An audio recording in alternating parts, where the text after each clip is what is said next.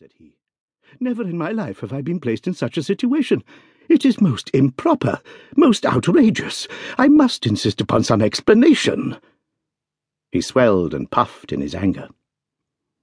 Pray sit down, Mr. Scott Eccles, said Holmes in a soothing voice. May I ask in the first place why you came to me at all? Well, sir, it did not appear to be a matter which concerned the police, and yet, when you have heard the facts, you must admit that I could not leave it where it was. Private detectives are a class with whom I have absolutely no sympathy, but nonetheless, having heard your name. Quite so.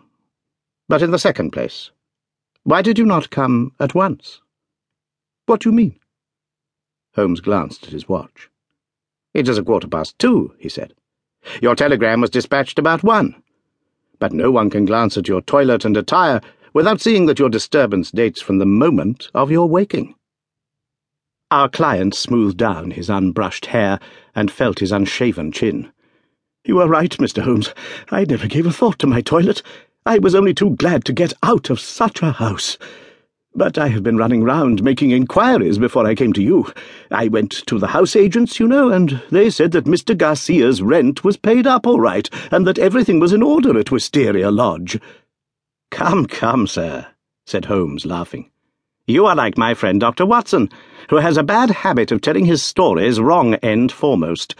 Please arrange your thoughts and let me know in their due sequence exactly what those events are which have sent you out unbrushed and unkempt with dress boots and waistcoat buttoned awry, in search of advice and assistance. Our client looked down with a rueful face at his own unconventional appearance. I'm sure it must look very bad, Mr. Holmes, and I'm not aware that in my whole life such a thing has ever happened before. But I will tell you the whole queer business, and when I have done so, you will admit I am sure that there has been enough to excuse me. But his narrative was nipped in the bud.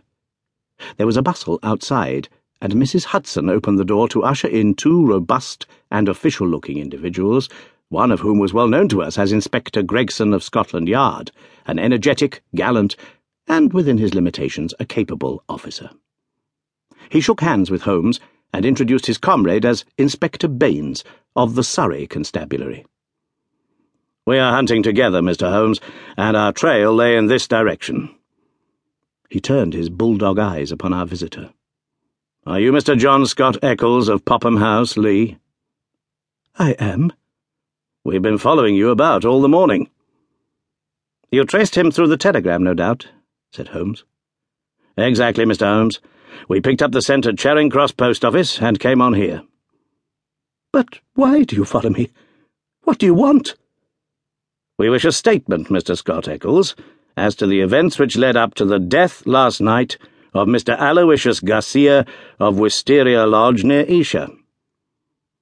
Our client had sat up with staring eyes, and every tinge of colour struck from his astonished face. Dead? Did you say he was dead? Yes, sir, he is dead. But how? An accident? Murder, if ever there was one upon earth. Good God, this is awful. You don't mean. You don't mean that I am suspected? A letter of yours was found in the dead man's pocket, and we know by it that you had planned to pass last night at his house. So I did. Oh, you did, did you? Out came the official notebook. Wait a bit, Gregson, said Sherlock Holmes. All you desire is a plain statement, is it not? And it is my duty to warn Mr. Scott Eccles that it may be used against him. Mr. Eccles was going to tell us about it when you entered the room. I think, Watson, a brandy and soda would do him no harm. Now, sir, I suggest that you take no notice of this addition to your audience, and that you proceed with your narrative exactly as you would have done had you never been interrupted. Our visitor had gulped off the brandy, and the colour had returned to his face. With a dubious glance at the inspector's notebook, he plunged at once into his extraordinary statement. I am a bachelor, said he, and being of a sociable turn, I cultivate a large number of friends. Among these are the family of a retired brewer called Melville, living at Albemarle Mansion, Kensington. It was at his table that I met some.